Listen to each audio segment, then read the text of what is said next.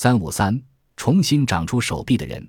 新西兰一个名叫天米的十二岁男孩，因车祸失去左臂，却在车祸后第八周重新长出手臂来。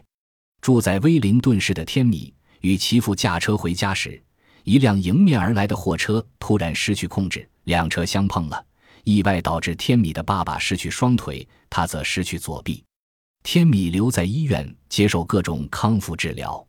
过了一星期，当医护人员为天米详细检验后，却发现了天米异乎寻常的情况，他的断臂开始重新长出皮肤和骨骼。到第二个月末，断臂处突出一个肉瘤，长约两英寸。